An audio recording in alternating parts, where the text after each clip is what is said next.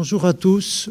Nous saluons chaleureusement ceux qui nous suivent sur Internet euh, en mode de simple spectateur et également le lycée de Ladstuhl, voire le lycée de Hambourg, Emilie Wüstenfeld Gymnasium, où des problèmes de connexion un peu sérieux les empêchent de participer, mais je pense qu'ils nous reçoivent en mode de simple spectateur. Merci d'être avec nous. Nous recevons cet après-midi M. Philippe Fontaine qui nous fait réfléchir sur euh, les problèmes posés par la discrimination à l'école. Euh, nous aurons aussi des élèves qui, ici, au lycée Jean-Pierre Vernant à Sèvres, ont préparé quelques questions, quelques remarques également sur ce sujet, et en présence de Daniela Schwegler de l'Office euh, franco-allemand pour la jeunesse. Euh, nous engageons la deuxième partie de ce programme. Cher Philippe, je te donne la parole pour la suite. Très bien, merci beaucoup. Donc, je, dans le prolongement de ce que j'ai expliqué dans la première partie euh, de cette intervention, on, pourrait résumer le nouveau principe de définition de l'espace public euh, à travers euh, l'apparition de ce qu'on pourrait appeler un pluralisme des identités sociales. Pluralisme des identités sociales.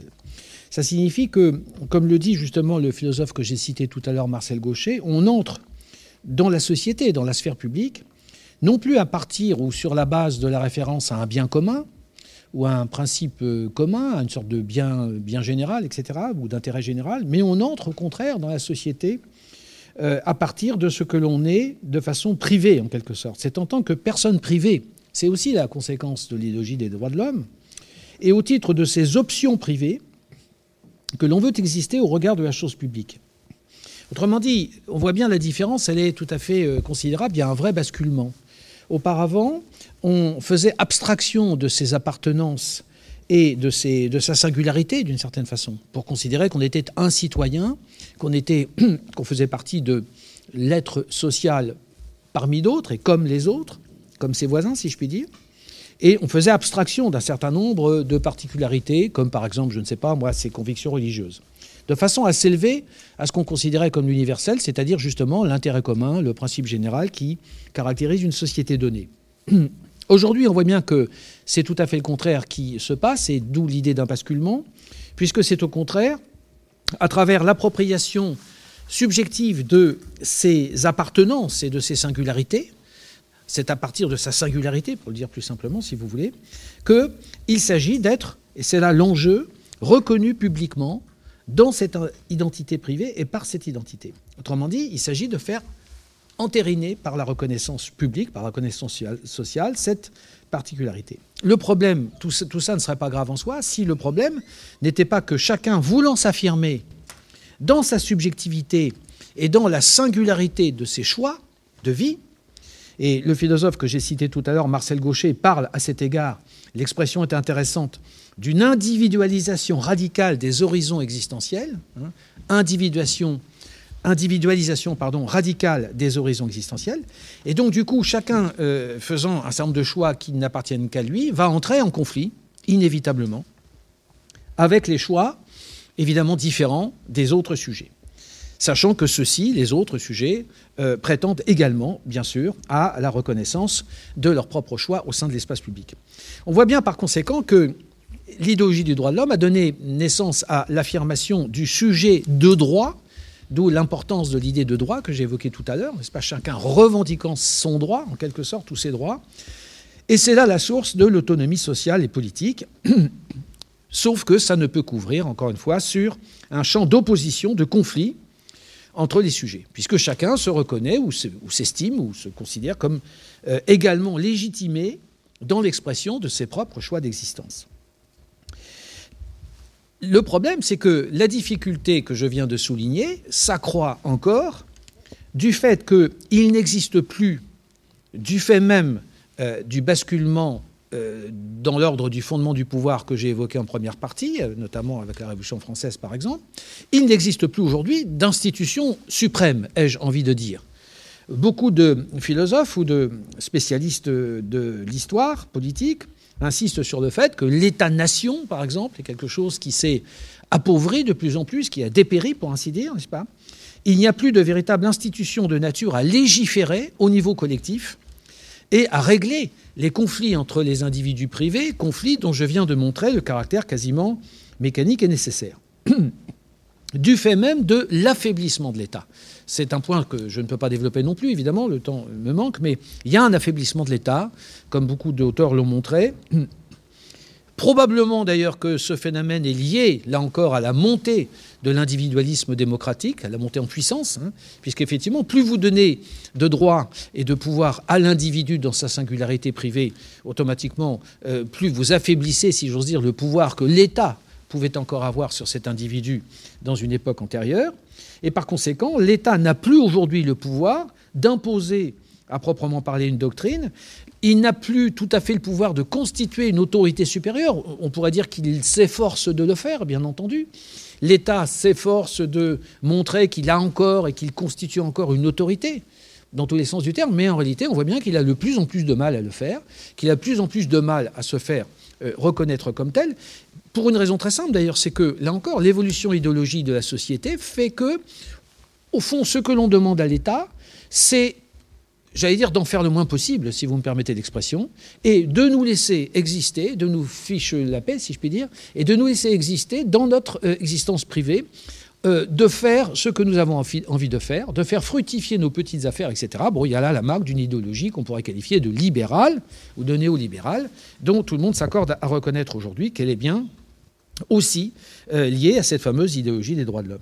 Par conséquent, la puissance publique ne conserve comme attribut euh, pas grand-chose, si ce n'est protéger euh, dans sa diversité, justement, le pluralisme de la sphère privée. C'est-à-dire que ce qu'on lui demande, c'est de laisser les individus, c'est d'accorder aux individus le droit d'être ce qu'ils sont et de faire ce qu'ils, et de faire ce qu'ils veulent.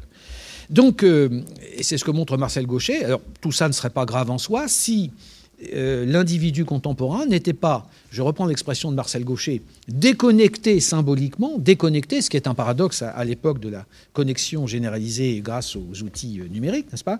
Mais justement, le problème, c'est que sur le plan politique, l'individu est déconnecté symboliquement euh, du point de vue du tout du point de vue du tout. Ce qui, ce qui n'est plus premier pour nous, dans la, j'allais dire, dans la mentalité de, de l'homme contemporain ordinaire, c'est le point de vue du tout Chacun voyant, en quelque sorte, euh, midi à sa porte, chacun voyant l'histoire par le petit bout de la lorgnette, c'est-à-dire la sienne, et euh, il n'y a plus de sens à se, à se, placer du point de vue de l'ensemble. Évidemment, euh, on peut comprendre que ce type de personnalité qui est devenue dominante aujourd'hui est de nature à rendre problématique l'exercice de la citoyenneté. C'est le moins qu'on puisse dire. Il lui est difficile, c'est ce que dit Marcel Gaucher, il est difficile à ce citoyen contemporain de se représenter en général la dimension du public, c'est-à-dire ce qui intéresse ou ce qui euh, devrait intéresser tout le monde, d'où la perte, par exemple, du sentiment euh, de l'intérêt général. On pourrait, euh, bon, sans, sans, être désagréable, on pourrait dire qu'un certain nombre de phénomènes qui se passent aujourd'hui dans notre société, par exemple, euh, qui ne semble pas aller très très bien, euh, serait l'expression justement de cette incapacité d'un certain nombre de euh, citoyens ou d'acteurs sociaux à se placer du point de vue du tout et à considérer que rien n'est plus important que la, que la défense d'un certain nombre d'intérêts privés, d'intérêts particuliers, de privilèges qui n'intéressent qu'une fraction de la population. On voit bien que là, il y a véritablement un problème. On ne peut plus faire abstraction de ce qui m'intéresse moi en tant qu'individu privé. Et du coup, on voit la sphère publique envahi par l'affirmation des identités privées. Mais ça, c'est sans doute le prix à payer, si vous voulez, par l'apologie de l'indépendance euh, et l'autonomie de l'individu, une perte du sentiment de la socialité, une perte de l'appartenance à un collectif dont nous, euh, euh, devons partager les valeurs. Alors, nous entrons je voudrais citer euh, un passage euh, de Marcel Gaucher qui me paraît très intéressant et qui est vraiment en droite ligne, enfin qui est vraiment directement en phase avec notre sujet d'aujourd'hui. Voici ce qu'il dit. je le cite, distance et, et, défiance, distance et défiance sont les deux mamelles de l'individualisme ultra-contemporain. L'individualisme ultra-contemporain. On conçoit que l'autre puisse être perçu comme une menace donc comment est-ce que nous percevons les autres en général? Comment nous percevons l'autre? C'est la clé du, problème de la discrimination, évidemment. On conçoit que l'autre puisse être perçu comme une menace en l'absence d'un mécanisme symbolique capable de régler la distance avec l'autre. Il n'y a plus de mécanisme symbolique capable de régler la distance avec l'autre. Cette perception de l'autre comme intrinsèquement menaçant me semble un trait typique de la mentalité hyper contemporaine. Elle hante le quotidien, en plus de prendre éventuellement des formes pathologiques graves, comme on le voit dans le rejet de l'autre, dans la haine de l'autre, dans des violences à l'égard de l'autre, etc., formes pathologiques graves. Et il a cette phrase extraordinaire, nous entrons dans un monde où les gens sont destinés à se supporter très mal les uns les autres. Nous entrons dans un monde où les gens sont destinés à se supporter très mal les uns les autres. Vous trouverez cette euh, phrase dans un très beau livre de Marcel Gaucher qui s'appelle La démocratie contre elle-même. Le, titre est tout un programme, c'est-à-dire que Marcel Gaucher montre dans ce livre à quel point, justement, une des conséquences euh, inattendues et paradoxale de la démocratie, c'est qu'elle a tellement cultivé, justement, euh, si vous voulez, le caractère démocratique de la société en affirmant les droits de l'individu, etc., que finalement, elle est comme le serpent qui se mord la queue, c'est-à-dire que c'est quelque chose qui se retourne contre elle-même, qui fait qu'aujourd'hui, la société a de plus en plus de mal à, à exister, à se constituer, justement, comme démocratique, au sens vrai, bien entendu, du terme. Alors, je n'ai pas le temps de développer euh, un point qui pourtant serait intéressant à développer, mais ce que je voudrais montrer aussi, c'est qu'une autre difficulté qu'il y, aurait, qu'il y aura probablement pour euh, régler le problème de la discrimination, si tant est que nous y parvenions un jour, c'est que le comportement de discrimination, et au fond, euh, la citation de Marcel Gaucher que je viens de faire pourrait servir de transition, c'est que les raisons que nous avons de discriminer, c'est au fond de rejeter l'autre, sont des raisons qui sont malheureusement alors ce ne sont pas des raisons, hein, mais ce sont, si vous voulez, plutôt euh, des tendances qui sont profondément inscrites en nous.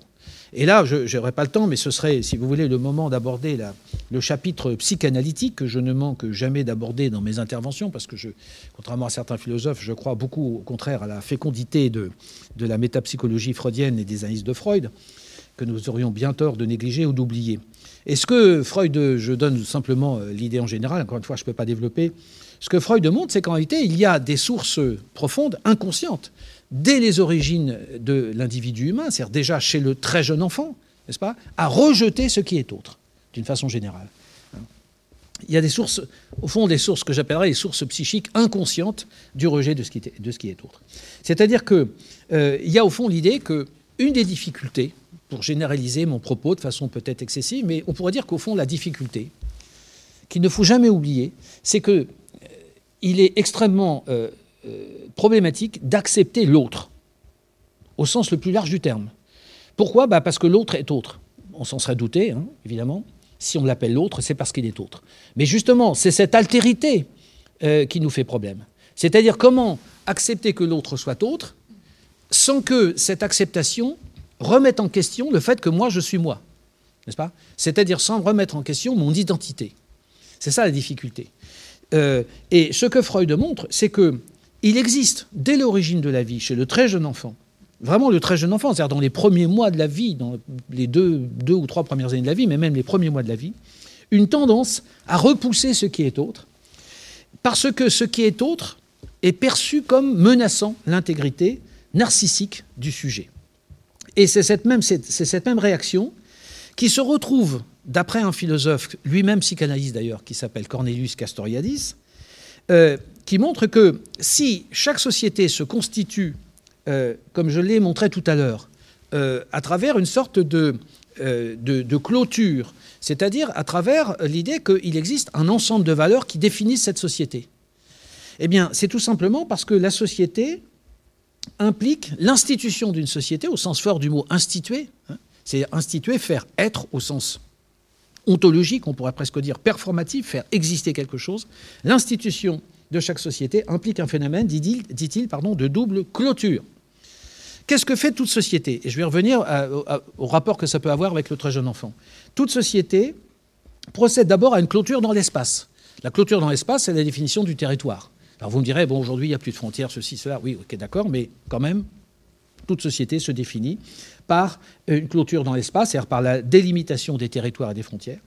Mais, première clôture, deuxième clôture, elle se définit aussi et surtout par ce qu'il appelle la clôture du sens. Clôture du sens, c'est-à-dire que chaque société se définit par un système de signification, j'en ai parlé tout à l'heure, en sorte que ce qui est étranger, c'est le philosophe qui parle ici, Castoriadis, ce qui est étranger l'est, je le cite, parce que les significations dont il est imbibé, cet étranger, sont étrangères, Ce qui veut dire nécessairement toujours étrange. Donc il joue évidemment un peu sur les mots, hein. étranger, étranger, étrangère, étrange, c'est le même mot. Mais vous voyez comment on glisse de l'un à l'autre, n'est-ce pas? Euh, Ce qui est étranger est, euh, m'est étranger, et par conséquent, euh, je trouve ça tout à fait étrange. Ça, c'est tiré d'un livre qui s'appelle Figure au pluriel du pensable. Alors, ça veut dire que ici, le service que le psychanalyste peut nous rendre, si vous voulez, dans cette affaire, c'est de nous faire comprendre qu'il y a là une difficulté qui est extrêmement profonde, enracinée euh, chez l'individu dès son plus jeune âge, dans la constitution même de son enfance. Comme Freud l'a montré en particulier dans un texte auquel je vous reporte, puisqu'encore une fois je ne pourrais pas le développer, qui s'appelle Pulsion et destin des pulsions. C'est un article qu'on trouve dans la métapsychologie freudienne texte accessible, hein, métapsychologie, euh, publié dans la collection Idées chez Gallimard. Il y a un article là-dedans, un chapitre qui s'appelle Pulsion au pluriel et destin des pulsions. Et Freud montre que chez le très très jeune enfant, au, tout premier mois de sa vie, c'est une idée aussi qui a été beaucoup développée par certains de ses disciples, ou certaines plutôt, comme notamment Mélanie Klein, qui est sans doute la plus connue, qui a beaucoup insisté là-dessus. Euh, les deux sentiments euh, les plus primitifs sont l'amour et la haine. Euh, qui sont anticipées dès les origines de la vie. Alors évidemment, ce n'est pas l'amour et la haine en tant que sentiment, mais ce sont des réactions au monde extérieur qui sont anticipées par des réactions de l'enfant euh, et qui jouent un rôle déterminant dans la différenciation de son moi de l'objet. Il repère deux, deux, mouvements fondamentaux, le haïr, das Hassen en allemand, et l'aimer, das Lieben, et non pas die Liebe, mais das Lieben, donc le haïr et l'aimer, et qui consiste à incorporer dans le moi l'objet en tant qu'il est satisfaisant, c'est-à-dire que j'ai une relation double avec le monde extérieur, il y a ce qui m'apporte du plaisir, ce qui est satisfaisant, et je l'incorpore. Après, on dira que je l'introjecte, etc. Je le mets à l'intérieur de moi-même. Et au contraire, tout ce qui peut être source de déplaisir, et ceci vraiment dès les premiers mois de la vie, tout ce qui peut être source de déplaisir, d'insatisfaction, je le rejette. Donc il y a une double réaction d'incorporation et au contraire de rejet qui se met en place et qui est le mouvement fondamental par lequel le très jeune enfant tisse son tout premier rapport au monde extérieur. Par conséquent, dès le départ, il y a une tendance chez l'être humain à rejeter, à expulser, à mettre à distance ce qui euh, est source de déplaisir et qui, par conséquent, conduirait à une augmentation des tensions internes à l'appareil psychique. Alors, euh, en même temps, c'est un mouvement important parce que c'est ce qui permet justement de constituer l'individu, c'est ce qui permet à l'individu de se constituer dans son identité. Mais vous voyez que cette tendance à rejeter ce qui est autre est inscrite au plus profond de l'être humain dès les premiers mois de la vie. Ça nous montre simplement, et je fais juste cette remarque, pour rappel de la difficulté qu'il peut sans doute y avoir à éradiquer complètement cette tendance que nous pouvons avoir en effet à rejeter ce qui est autre que nous, ce que nous ne comprenons pas, ce qui nous apparaît comme étranger et par conséquent étrange, euh, et que là, en effet, euh, les ressources de l'éducation, les ressources de l'instruction, de la culture, de l'intelligence ne seront pas de trop, sans aucun doute, pour arriver à euh, imposer silence, en quelque sorte, à des tendances que nous avons en nous et qui sont, dont nous, gardons la trace toute notre vie, n'est-ce pas, quel que soit l'âge que, nous avons, parce que justement, c'est des choses qui se sont inscrites en nous dès notre plus jeune âge. Alors, je ne peux pas rentrer plus avant dans le détail de cette analyse métapsychologique, mais vous voyez que tout sentiment de frustration, par exemple, d'insatisfaction, de déception que nous allons ressentir à l'âge adulte, dans notre environnement social, dans notre rapport avec d'autres classes sociales, dans notre rapport avec, euh, le, politique, avec le gouvernement, avec je ne sais trop qui, tout ceci va réveiller ces vieux réflexes, ces réflexes archaïques, primitifs que nous avons éprouvés quand nous étions euh, des enfants. Et c'est en tout cas, par exemple pour le philosophe René Girard, la source l'origine de ce qu'il appelle la quête du bouc émissaire. Et là aussi, je vous reporte au livre de René Girard qui s'appelle Le bouc émissaire et qui montre très bien, c'est un livre très connu, les théories de Girard sont bien connues, je crois, et qui montre très bien que toute société, on pourrait presque dire, a besoin de se constituer euh, un bouc émissaire, c'est-à-dire des groupes, des populations. Euh, c'est à l'origine de toutes les, formes de racisme, de toutes les formes d'antisémitisme, etc., bien évidemment. C'est-à-dire qu'on a besoin de se constituer un groupe social sur lequel on va rejeter la totalité de la haine que l'on porte en soi et qui est la conséquence, en effet, de notre propre frustration, de notre propre insatisfaction, pour des raisons euh, d'ailleurs euh, diverses, avec lesquelles, malheureusement, les malheureux groupes qui font l'objet de, ce rejet n'ont évidemment rien à voir. Hein. C'est vraiment l'idée du bouc émissaire. Donc il y a un sentiment de méfiance et de rejet de l'autre. Et je voudrais quand même rappeler au passage, parce que je ne peux pas m'empêcher euh, d'être philosophe, si je puis dire, n'est-ce pas que, après tout, euh, ce que Freud nous dit euh, ne surprend pas outre mesure le philosophe, puisque un certain nombre de philosophes eux-mêmes, y compris ceux qui n'étaient pas spécialement favorables à la psychanalyse, ont tout de même, depuis très longtemps, insisté sur le caractère problématique de la relation à l'autre, immédiatement problématique. C'est-à-dire que dès que je rencontre l'autre, ça me pose un problème, finalement. Contrairement à bon, une espèce d'idéologie un peu bienveillante, un peu bon enfant, un peu, un peu, un peu mielleuse, qui consiste à dire que bon, euh, je, suis, euh, je suis euh, comment dire, en, amitié et, j'aime bien, bien les autres, j'aime les autres, etc. Je vais être spontanément porté vers eux, enfin, etc. Bon, en réalité, il faut ne pas être naïf et accepter l'idée que c'est évidemment pas le cas. que nous dit Sartre, par exemple? Dans D'être à néant. Euh, et Dieu sait si Sartre n'était pas favorable aux thèses de Freud. Sauf que Sartre nous dit quoi? Il nous dit que autrui me vole le monde. C'est comme ça qu'il pose le problème. C'est que euh, Sartre dit que le conflit est le sens de la relation originelle à l'autre homme. Le conflit. Hein. Euh, c'est-à-dire que, euh, d'une certaine façon, je dois me protéger de l'autre pour euh, me protéger de sa liberté. Ce qui me gêne dans l'autre, c'est qu'il est libre, et que justement, en tant qu'il est libre, il peut m'objectiver, me transformer moi-même en objet. Il y a une dialectique du sujet de l'objet chez Sartre, à laquelle je vous renvoie, je ne peux pas non plus le développer. il reste que... le problème, c'est que, comme Heidegger l'a montré, l'être au monde, c'est aussi l'être avec autrui. Je ne peux pas ne pas partager euh, bah, par exemple, c'est le propre de l'existence politique et sociale. Évidemment, je ne vis pas seul, je vis dans une société avec les autres. Donc, comment faire pour gérer cette difficulté? On pourrait aussi, évidemment, parler de la magnifique analyse que cela se connaît bien chez Hegel, de la fameuse euh, dialectique du maître de l'esclave, n'est-ce pas, dans le texte Domination et servitude de la phénologie de l'esprit, où Hegel montre déjà que le fait d'être conscience de soi va passer par le, le, besoin de s'affirmer en tant que conscience de soi dans sa relation à l'autre, mais que cette affirmation va passer par une lutte avec l'autre, dont d'ailleurs, euh, entre parenthèses, Hegel dit que c'est une lutte à mort, n'est-ce pas? Et je vous reporte là aussi aux magnifiques analyses de Hegel dans sa fameuse théorie de la reconnaissance. Reconnaissance non pas au sens de la gratitude, mais reconnaissance au sens où j'attends de l'autre qu'il me reconnaisse comme étant bien celui que je prétends être donc au sens, si vous voulez, d'une consécration ontologique de mon être que j'attends de l'autre. Mais je dois forcer l'autre à me reconnaître, et c'est pourquoi il y a une lutte entre les deux consciences de soi, qui va se terminer par le fait que l'une va l'emporter sur l'autre et va devenir le maître par rapport à l'autre qui aura eu le tort d'avoir peur de mourir et qui va devenir l'esclave. Euh, bon, L'autre, quel est le problème de l'autre? Un philosophe contemporain, un phénoménologue, un jeune phénoménologue qui s'appelle Bruce Bégou, le dit très bien, n'est-ce pas? Il dit ceci l'inquiétude concernant le monde est d'autant moins aisée à abolir qu'elle se redouble dans l'incertitude que nous ressentons face à autrui. C'est-à-dire qu'il dit, au fond, il y a deux. La, tonalité euh, subjective, la tonalité émotionnelle de l'être au monde, c'est quoi? Finalement, c'est l'inquiétude pour lui, n'est-ce pas, l'être est fondamentalement, l'homme est fondamentalement un être inquiet. Pourquoi? Parce qu'il y a une inquiétude par rapport au monde déjà. Parce que le monde, c'est quelque chose que nous ne maîtrisons pas. Le monde s'impose à nous comme une sorte de transcendance, comme une sorte de, de, destin, de fatalité, etc. Euh, j'aime bien le mot du philosophe Henri Maltinet qui dit le réel, c'est toujours ce qu'on n'attendait pas. Hein, c'est-à-dire que le, monde, c'est vraiment ce qui se, comment dirais-je, ce qui s'impose à nous comme une réalité objective et qui n'est évidemment pas nécessairement conforme à nos propres désirs, à nos propres tendances, à nos besoins, etc. Première chose.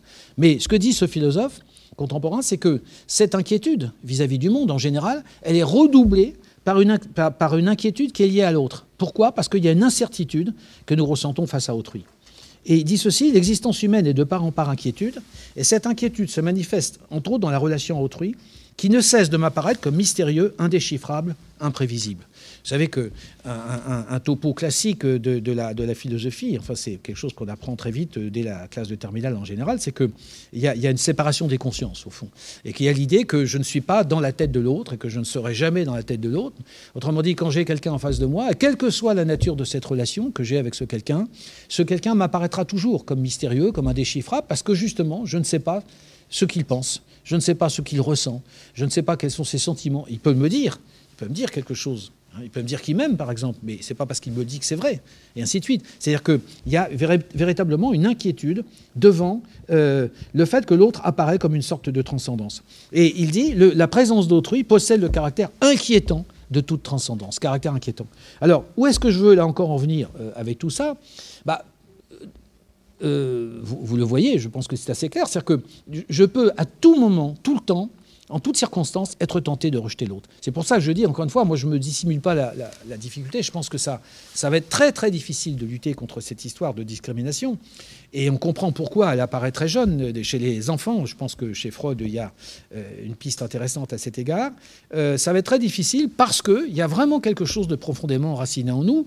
nous et nous n'y pouvons rien. C'est-à-dire que c'est quelque chose que nous, subissons, si ce n'est, encore une fois, que d'en prendre conscience, comme j'essaie de le faire là avec vous, évidemment, en vous proposant cette analyse, et ensuite d'en tirer les conséquences qui, je le répète, au risque de me répéter, euh, ne peuvent passer, conséquences qui ne peuvent passer que par euh, une culture pure de l'intelligence, que par un travail d'ouverture, que par, si vous voulez, euh, un travail philosophique, une tentative de compréhension d'autrui, non pas d'explication, on n'expliquera jamais autrui, de compréhension.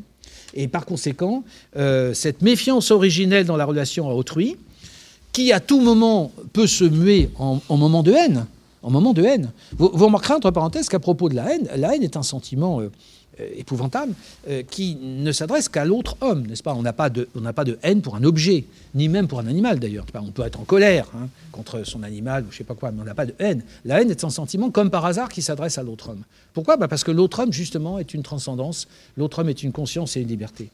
Et il a une très belle formule, je ne sais pas, peut-être qu'il faut que je m'arrête là, c'est cela, non? Et il est moins le cas. Euh, il y a une très belle formule de, ce philosophe Bruce Bégou qui dit ceci, je le cite, Les yeux d'autrui, les yeux d'autrui forment la surface opaque d'un lac dont on ne perçoit pas le fond, ils font écran à toute communion des esprits. Très belle formule, presque poétique. Hein. les yeux d'autrui forment la surface opaque d'un lac dont on ne perçoit pas le fond. Et donc, euh, évidemment, euh, si les sociétés, si les, collectivités ou les individus pris dans leur particularité ont tant de mal à lutter contre la tendance à, la discrimination, c'est parce que cette tendance s'alimente à cette source de la, haine de l'autre, ou en tout cas de cette inquiétude devant l'autre, qui, euh, ne cesse de s'alimenter ou de se justifier plutôt par la référence aux valeurs de sa propre société. Ça, c'est aussi ce que dit euh, Castoriadis, n'est-ce pas? Il dit qu'au fond, tout ce qui est au-delà du cercle des significations qui sont les miennes, c'est-à-dire celles, on revient au problème de la norme de tout à l'heure, celles qui définissent ma société, celles qui définissent ma conception du monde, tout ce qui est au-delà, et vous voyez, là aussi, il y a l'idée de clôture dans l'espace, même si c'est au sens symbolique du terme, m'apparaît comme, euh, comme inquiétant, faux, mauvais, à sens, dit-il, c'est-à-dire n'ayant même pas de sens. Alors, euh, Le problème, et peut-être que je pourrais terminer là-dessus euh, cette seconde partie de mon intervention, même si j'aurais beaucoup de choses à dire, euh, c'est que peut-être que la raison fondamentale, en plus, enfin qui s'ajoute à celle que j'ai évoquée, mais qui est vraiment liée à la structure actuelle, contemporaine de la société, c'est que cette fameuse idéologie des droits de l'homme, cette, espèce de montée de l'individualisme démocratique sur laquelle j'ai tellement insisté, comporte une sorte d'injonction paradoxale, si je puis dire. Euh, en effet, à la fois, on nous, dit deux choses, mais qui sont quand même euh, difficiles à articuler, c'est le moins qu'on puisse dire. À la fois, on nous dit qu'il faut pratiquer le, culte de l'autonomie, c'est-à-dire le fait que chaque individu, la sphère subjective de l'individu a une valeur sacrée, donc chaque individu a le droit d'être ce qu'il est, a le droit de faire valoir ce qu'il est, a le droit de vouloir être reconnu dans sa singularité par la société, etc. On nous dit cela, et en même temps, euh, la reconnaissance de cette identité va passer par l'affirmation de cette singularité de la part du sujet, mais dans le cadre d'une idéologie des droits de l'homme, c'est-à-dire de l'homme en général. C'est-à-dire qu'il y a à la fois l'idée d'un universel, l'idée du citoyen universel. Parfois, vous savez, on dit qu'on est citoyen du monde, par exemple. Alors c'est une très belle formule. Hein. Après, il reste à savoir ce qu'elle signifie. C'est-à-dire que reconnaissance des individus égaux en droit, après tout, euh, les valeurs fondamentales de notre République, c'est liberté, égalité, hein, fraternité, etc. Donc, reconnaissance de l'homme comme égaux en droit, comme si au fond il y avait un culte, alors de ce que des, philosophes appellent, j'aime pas trop le terme, il n'est pas beau, mais le culte de la mêmeté, de la mêmeté, c'est-à-dire que nous sommes les mêmes. Nous sommes les mêmes et c'est en cela qu'on parle des droits de l'homme. Évidemment, ce n'est pas seulement certains hommes qui sont reconnus ou respectés comme tels, c'est tous les hommes, c'est l'homme en général. L'homme avec un grand H, pourrait-on presque dire. Oui, mais du coup, euh, comment peut-on à la fois affirmer cette importance de l'homme en général et reconnaître à chaque individu le droit de se différencier de cet homme en général par une singularité subjective, privée, qui n'appartient qu'à lui? Et donc, on voit bien que. Alors, une des conséquences, et ce sera mon dernier mot, c'est que Si les individus sont, sont satisfaits de se voir reconnus comme sujets de droit par la puissance publique, donc comme citoyens en général, tout le monde est content. Mais en même temps, cette reconnaissance ne les satisfait pas entièrement parce que justement, elle ne prend en compte que la dimension publique de leur euh, citoyenneté, dimension publique et universelle de leur qualité de citoyen. Sauf que ce que ces citoyens veulent, c'est pas seulement de se voir reconnus dans leur qualité publique et universelle, c'est de se voir reconnus dans leurs appartenances privées, subjectives, euh, dans leur détermination personnelle.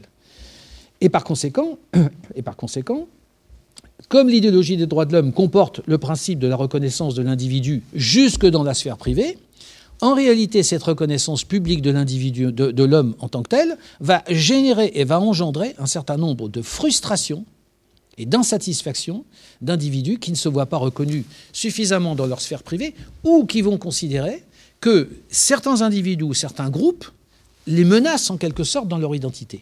Autrement dit, leur identité privée. Autrement dit, et là il y aurait encore beaucoup à dire évidemment, mais ce serait très long, euh, je crois que euh, le problème de la discrimination est en rapport avec, constitue une espèce d'antinomie cruciale de la dynamique individualiste, et je dirais que c'est en rapport avec le problème de l'identité, le problème de l'identité.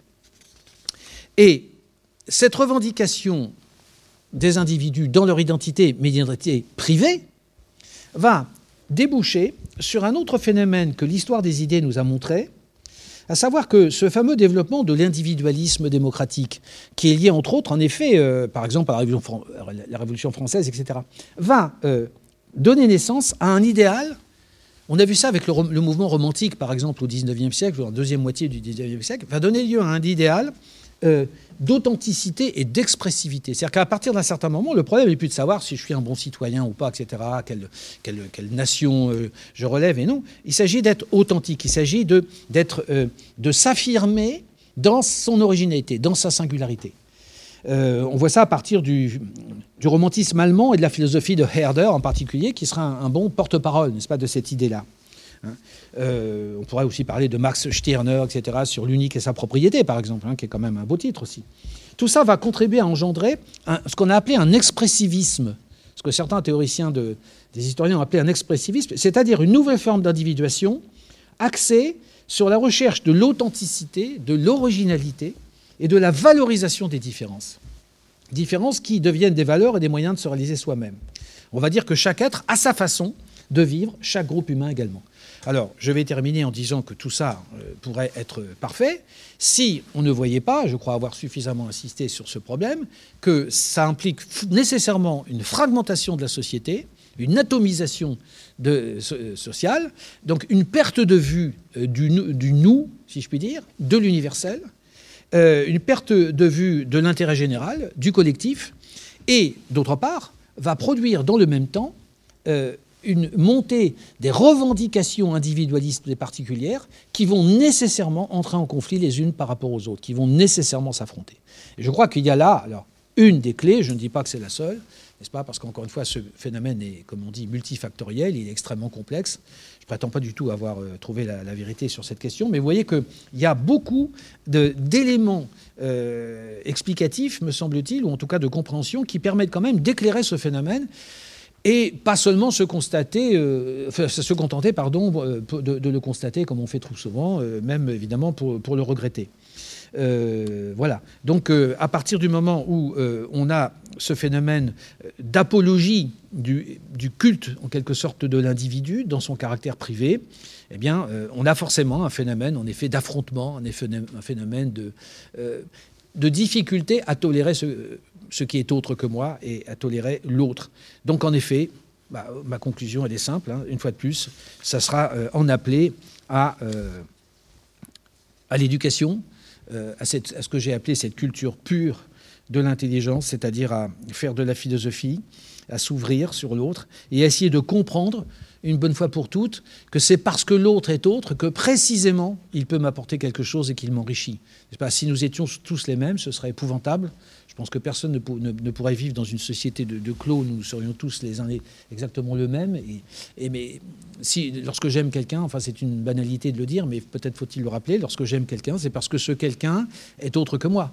C'est parce que ce quelqu'un euh, a ce que je n'ai pas, il est ou elle est ce que je ne suis pas, il m'apporte ce que je n'ai pas, etc., etc.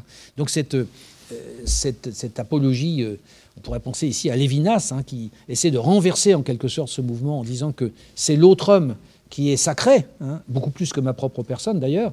Bon, alors on peut discuter la philosophie de mais sans jusque-là, il est certain qu'il y a là un mouvement salutaire, d'inversion en quelque sorte, de cette espèce de, de, de, tendance native, je dis native puisque je le répète, ça remonte au premier temps de la vie, au contraire, à rejeter tout ce qui est différent de moi.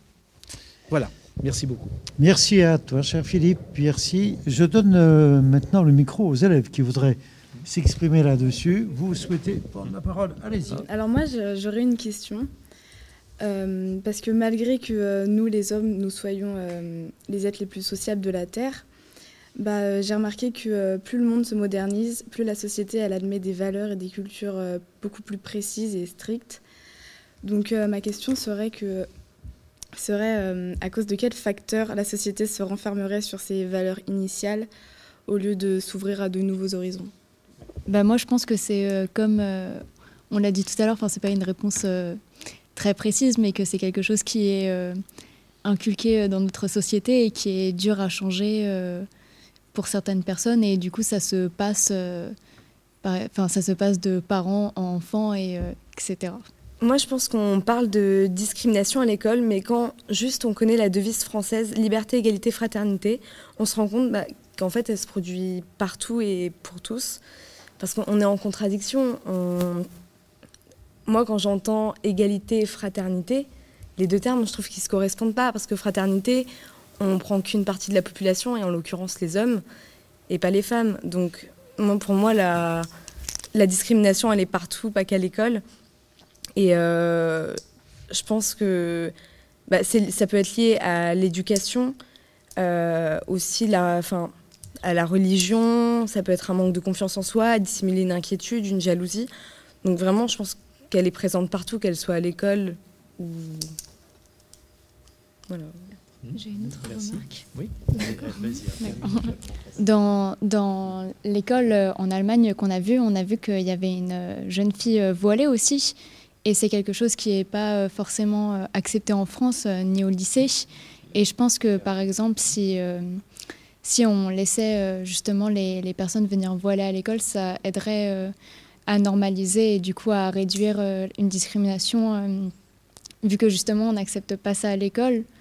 Euh, qu'il y a certaines personnes qui s'y font pas euh, en étant jeunes et que du coup, en grandissant, ils n'arrivent toujours pas à, s'y faire. Voilà. Merci Philippe. Alors, nombreuses. Oui, mais euh, c'est très bien parce que les, les élèves se sont répondus mutuellement, donc j'ai pas grand-chose à dire par rapport à ce qui a été dit. Oui, que, chaque société se, se, en quelque sorte sur un système de valeurs, bon ça j'en ai, ai, suffisamment parlé tout à l'heure, c'est toute la question euh, qui a été posée aussi par euh, quelqu'un tout à l'heure. Euh, bon, le, problème c'est encore une fois de comprendre que toute norme n'est pas absolue, n'est-ce pas? Elle a un caractère d'arbitraire.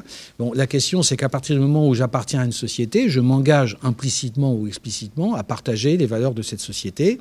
Je m'engage à les respecter, parce que sinon je mets en péril l'ordre social, nous sommes bien d'accord là-dessus. C'est pourquoi nul n'est censé ignorer la loi, enfin, etc. Maintenant, ça ne nous empêche pas de réfléchir en effet sur le fait que cette norme sociale, qui est celle de la société à laquelle j'appartiens, euh, peut très bien euh, cohabiter au sein de cette même société avec d'autres conceptions. Alors c'est le problème, par exemple, de la religion. Hein, vous parliez de la jeune fille voilée, par exemple. Sachant aussi qu'une question importante, c'est quand même de savoir si une jeune fille qui porte le voile est euh, le fait de son propre, de son propre, comment dirais-je, de, de, son propre gré, exactement, n'est-ce pas, ou pas. Bon, ça, c'est un autre problème aussi. Mais à la limite, c'est le problème de la famille, c'est le problème de ses parents, etc., etc. Mais c'est quand même un, vrai problème. Cela dit, euh, après euh, aussi, euh, une élève a parlé de la discrimination entre les hommes et les femmes. Évidemment, ça, le sexisme, c'est aussi un vrai problème. Bien sûr, j'en ai pas parlé, mais pourquoi j'en ai pas parlé? Tout simplement parce que c'est un exemple parmi d'autres de discrimination. Et il est évidemment intolérable et insupportable. Il n'y a rigoureusement rien qui permette de considérer que, par exemple, dans une société, enfin dans une entreprise, à fonction égale, une femme gagne moins qu'un homme. Or, c'est encore ce qui se passe aujourd'hui, y compris dans notre société française. Donc, on voit bien en effet que là, il y a vraiment un très très gros euh, travail à faire. Euh, alors après, je ne sais plus ce qui a été euh, évoqué. le mot fraternité. Oui, le mot fraternité, oui. oui. Ne désigne pas les femmes. oui, bah, si, normalement, le mot fraternité désigne, enfin, concerne également, également les femmes. Ça concerne, disons, les citoyens français et une femme, et jusqu'à preuve du contraire, une citoyenne française à part égale avec n'importe quel homme. Simplement, derrière ça, c'est pas, c'est pas un problème politique, c'est le problème, en effet, de la discrimination sexiste qui fait que certains hommes considèrent en effet qu'une femme n'est pas l'équivalent des hommes. Mais ça, veut dire que c'est toujours le même problème. Ce qui est important, c'est que une, société contribue à et, se donne les moyens par, l'école, justement, par l'institution scolaire, se donne les moyens de, de, réfléchir et de remettre en question, en quelque sorte, ses propres idéaux, ses propres valeurs.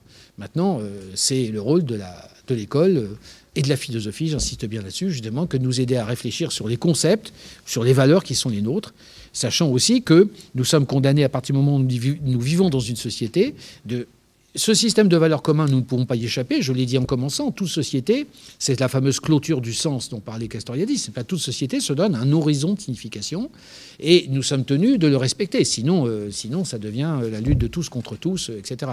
C'est impossible. Donc il faut respecter ces valeurs. Mais ça ne nous dispense pas d'une réflexion sur la signification de ces valeurs et surtout sur la question de savoir jusqu'à quel point peut-on considérer que quelqu'un ne respecte pas nos valeurs communes et donc doit être euh, rejeté, exclu, ou je sais pas quoi, ou reconduit à la frontière, ou je sais pas quoi encore. Bon, voilà. Encore deux questions à Plus qu'une question, ce serait plus euh, une réflexion. Euh, je pense que au-delà de l'information, parce que bien sûr ça passe par l'information, la lutte contre les discriminations, c'est avant tout, il faut en parler, il faut en avoir conscience, parce que quelqu'un qui n'en aurait pas conscience, forcément, ne pourrait pas lutter contre. Mais ça passe aussi par une réflexion personnelle, parce que euh, quelqu'un qui dénigre quelqu'un d'autre, c'est une certaine peur de l'inconnu, comme on l'a souligné tout à l'heure. Et euh, ce serait donc réfléchir personnellement pourquoi on a peur, pourquoi ça représenterait un danger, pourquoi, pourquoi on rejetterait l'autre, et apprendre à prendre du recul, comme on le fait en philosophie, euh, prendre du recul sur ça afin de tout simplement voir qu'il n'y a pas de raison d'avoir peur. Et, et voilà. Moi aussi, c'est plus une réflexion. Nous avons parlé de la, discrimination toute l'après-midi. Et la discrimination, comme vous l'avez dit, fait partie de chaque euh, culture, de chaque civilisation. Dès la Grèce antique, nous avons eu des, discriminations, comme nous avons pu le voir avec les métèques, qui étaient rejetés, qui ne pouvaient pas être citoyens, qui ne pouvaient pas avoir leurs enfants dans les écoles. Ces métèques sont, obligés d'avoir deux parents non athéniens ou alors des, esclaves pour être un métèque, ce qui était en soi déjà une discrimination.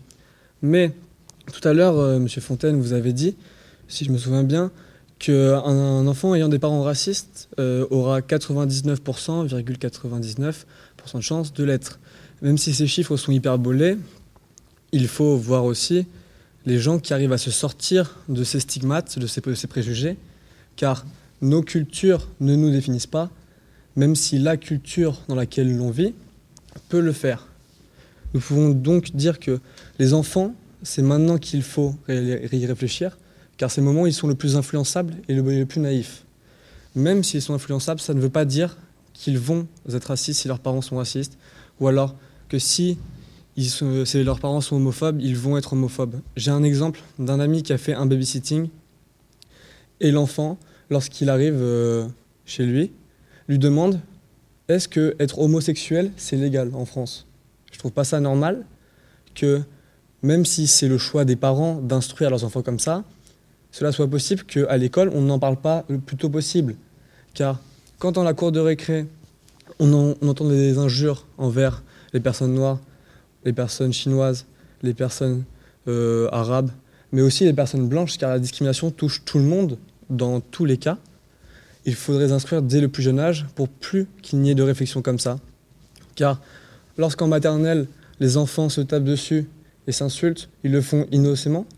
Mais lorsqu'ils continueront à le faire au collège, au lycée plus tard dans leur vie d'hommes ou alors de femmes, cela sera problématique. Et ça me laisse donc vouloir, comme, vouloir savoir comment pourrons-nous changer les mentalités dès le plus jeune âge si on ne commence pas par les parents et la société en, général Oui, bah, je n'ai pas grand-chose à ajouter, si ce n'est que vous avez complètement raison. Et vous avez même eu raison de me reprendre sur ce malheureux exemple de l'enfant raciste qui... De... Non, euh, euh, bien sûr que ce chiffre est complètement exagéré. Euh, c'était pour noircir en quelque sorte le tableau. Ce que je voulais simplement dire par là, c'est que, mais vous l'avez dit à la fin de votre intervention, ce que je voulais simplement dire par là, c'était attirer l'attention, avec ce chiffre évidemment fantaisiste, attirer l'attention sur l'importance du milieu familial. C'est ça qui est très et sur la responsabilité des parents. C'est-à-dire que là, là, il y a un vrai problème. C'est-à-dire que si vous voulez, euh, si euh, des parents sont eux-mêmes ouverts, sont eux-mêmes, euh, ont eux-mêmes fait déjà en amont ce, travail justement de compréhension que nous appelons tous de nos voeux et dont nous considérons en effet que c'est l'institution scolaire de la, j'allais dire de la maternelle à, l'université qui doit le faire. Euh, si ce travail n'est pas fait dans le milieu familial, ce que je voulais simplement dire, c'est que le milieu familial va être extrêmement, euh, comment dire, défavorable pour l'évolution de cet enfant, parce que nous savons bien, et vous-même vous, l'avez dit, c'est que lorsque des enfants se battent dès la, maternelle, bah, c'est parce qu'il y, a déjà un problème. Bon, euh, mais parce que, et vous avez ajouté, parce qu'ils sont, ils le font innocemment. Oui, ils le font innocemment, au sens où, en effet, ils n'ont pas encore la faculté de réflexion, ils n'ont pas les facultés rationnelles, ils n'ont pas la faculté d'analyser le problème. Et donc, euh, c'est vrai que les enfants, d'une certaine façon, sont entre guillemets innocents jusqu'à un certain âge. Maintenant, je partage tout à fait votre remarque sur le fait qu'après, il arrive un moment où, en effet, alors, pourquoi certains individus prennent conscience du problème, pourquoi certains individus vont en effet s'attacher à ne pas reproduire le milieu familial ou l'idéologie du milieu familial lorsque cette idéologie est, mauvaise ou négative sur ce, sur ce point précis en particulier. Et pourquoi d'autres individus, au contraire, vont, vont être capables de, s'arracher en effet à l'influence délétère d'un milieu familial négatif et autres? Ça, je, n'ai pas la réponse, vous comprenez? C'est vrai que ça, c'est un peu un mystère. Euh, pourquoi certains individus, à un moment donné, éprouvent le besoin de cette réflexion, de cette distanciation critique, euh, et d'autres pas? Je vous avoue que c'est une question que moi, je me pose depuis très très longtemps, euh, et je n'ai jamais trouvé la réponse, n'est-ce pas? Qu'est-ce qui fait que euh, nous Qu'est-ce qui fait que certains d'entre nous, en effet, euh, font le choix de la, de la réflexion, euh, de l'intelligence, etc., et d'autres, au contraire, préfèrent se contenter d'être dans la, dans la croyance, dans l'adhésion à toutes sortes d'idéologies ou de fantasmes? Je, je ne sais pas. Ce que je sais, en tout cas, parce que tous les spécialistes sont d'accord là-dessus, c'est que y c'est pas inné, c'est pas dans les gènes, c'est pas dans les chromosomes. Hein, c'est-à-dire qu'il y a une influence très grande du milieu familial et puis aussi du milieu social. Et donc, si vous voulez, la société et les parents qui sont le relais de la société, évidemment, ont une très grande alors, responsabilité entre guillemets. Je ne veux pas dire qu'il faut culpabiliser les parents, mais il faut quand même attirer leur attention sur le fait que c'est quand même eux aussi et pas seulement les instituteurs, les professeurs de, de, collège, de lycée ou les universitaires qui vont faire de leur enfant ce qui va devenir. C'est eux aussi qui ont en charge l'éducation de leur enfant, quelque part. Il ne faut pas l'oublier, ça. Hein. Et donc, oui, il y a une responsabilité des parents. Donc, ce n'est pas, encore une fois, pour les culpabiliser, mais c'est pour leur dire votre enfant deviendra ce que vous l'aurez aidé, en quelque sorte, à devenir. Parce que moi, je crois que malheureusement, il y a une influence, enfin, malheureusement ou heureusement, j'en sais rien, mais il y a une influence très importante du milieu familial, euh, comme certains sociologues le disent. Et que, euh, donc, euh, en effet, ce n'est pas une condamnation Hein, bon. Mais euh, on, sait, très bien, par exemple, pour donner juste un exemple pour finir là-dessus, que, que, les, que, aujourd'hui encore, dans la France de 2020, euh, si vous regardez les catégories sociales, bah, ce ne sont pas les enfants issus des mêmes catégories sociales qui accèdent à l'université. Alors il faudrait m'expliquer pourquoi. Ça, c'est un fait. Les chiffres des sociologues sont là, ils sont sans appel, pour ne prendre que cet exemple. Donc ça veut dire qu'il y a encore des phénomènes de fracture sociale, de discrimination sociale, d'inégalité sociale, qui font aussi que bah, tout ne va pas pour le mieux dans le meilleur des mondes. Et ça, ça nous montre bien l'influence, l'influence en effet, du milieu social. Je voudrais juste, cher Philippe, si tu permets, retenir une, une petite idée euh, qui était présente dans ta conclusion, qui me paraît lumineuse, importante, et je voudrais la mettre en quelque sorte encore euh, en, valeur pour terminer ces réflexions. L'école, euh, les enfants y vont, ils y sont, ils se battent parfois, mais l'école a une mission. Et je crois que la mission principale de l'école, c'est de permettre aux enfants de se cultiver. Oh, tu l'as dit très clairement, mais pour faire un petit clin d'œil en direction de nos amis allemands et de la langue allemande, je voudrais euh, comme ça, vous confiez cette définition que je trouve remarquable de la culture que donne Hegel dans la phénoménologie de l'esprit, dans un de ses derniers chapitres, lorsqu'il parle de l'esprit cultivé, d'un homme cultivé, pour dire simple. Il dit que l'esprit cultivé, c'est un der sich entfremdete Geist, un esprit devenu étranger à lui-même et qui s'est en quelque sorte identifié avec cette étrangeté qu'il a osé faire entrer en lui lorsqu'il euh, va euh, assimiler la langue grecque, le latin, l'histoire de, de l'humanité, etc. Ce, courage d'ouverture ou d'une certaine extériorisation de soi à l'égard des autres, c'est précisément ce qui permet un peu aux élèves de se cultiver au sens même où un agriculteur hein, tourne la terre de telle façon à ce qu'elle accueille les, différentes euh, euh, graines quelconques qui, permettent de, former ensuite un champ de blé, par exemple. Donc j'aimerais bien que euh, nous ne désespérions pas. La discrimination, elle est en nous, pour des raisons multiples, de plus en plus violentes ou atroces. mais tant que l'école euh, sera là, tant qu'elle accueillera tous les enfants, tous les élèves, tant qu'à l'école on aura un certain goût de la culture au sens que tu as indiqué tout à l'heure, d'ouverture d'esprit à ce qui est commun à tous les hommes, je crois que euh, on ne sera pas plongé dans le désespoir, n'est-ce pas? Merci en tout cas à ceux qui ont bien voulu se joindre à nous pour euh, fêter cette journée franco-allemande sous le signe d'amitié. Je trouve que c'est bien. L'amitié et la vraie, c'est également la même chose. On est amis avec des gens qui sont pas tout à fait comme nous, et en même temps, leur différence nous enrichit. Eh bien, euh, merci pour euh, vos diverses contributions et surtout merci à M. Fontaine qui est venu de très loin, Normand, par ces temps froids et difficiles. Euh, merci également à nos collègues allemands qui ont été empêchés de participer en direct, mais on le retrouvera dans le montage de nos vidéos. Et bien entendu, merci à Kaven qui nous a permis de diffuser cette euh, émission en direct. Je salue au passage tous les anonymes qui ont branché leur euh, ordinateur sur notre interface au mode de simple spectateur. Bientôt pour une nouvelle émission qui sera consacrée à la question de savoir comment se construit notre regard sur le monde. Voilà. Euh, c'est un programme qui nous sera proposé par le lycée français de Vienne, par deux, professeurs en philosophie et en littérature. Merci, bonne fin de journée à tous et à la semaine prochaine.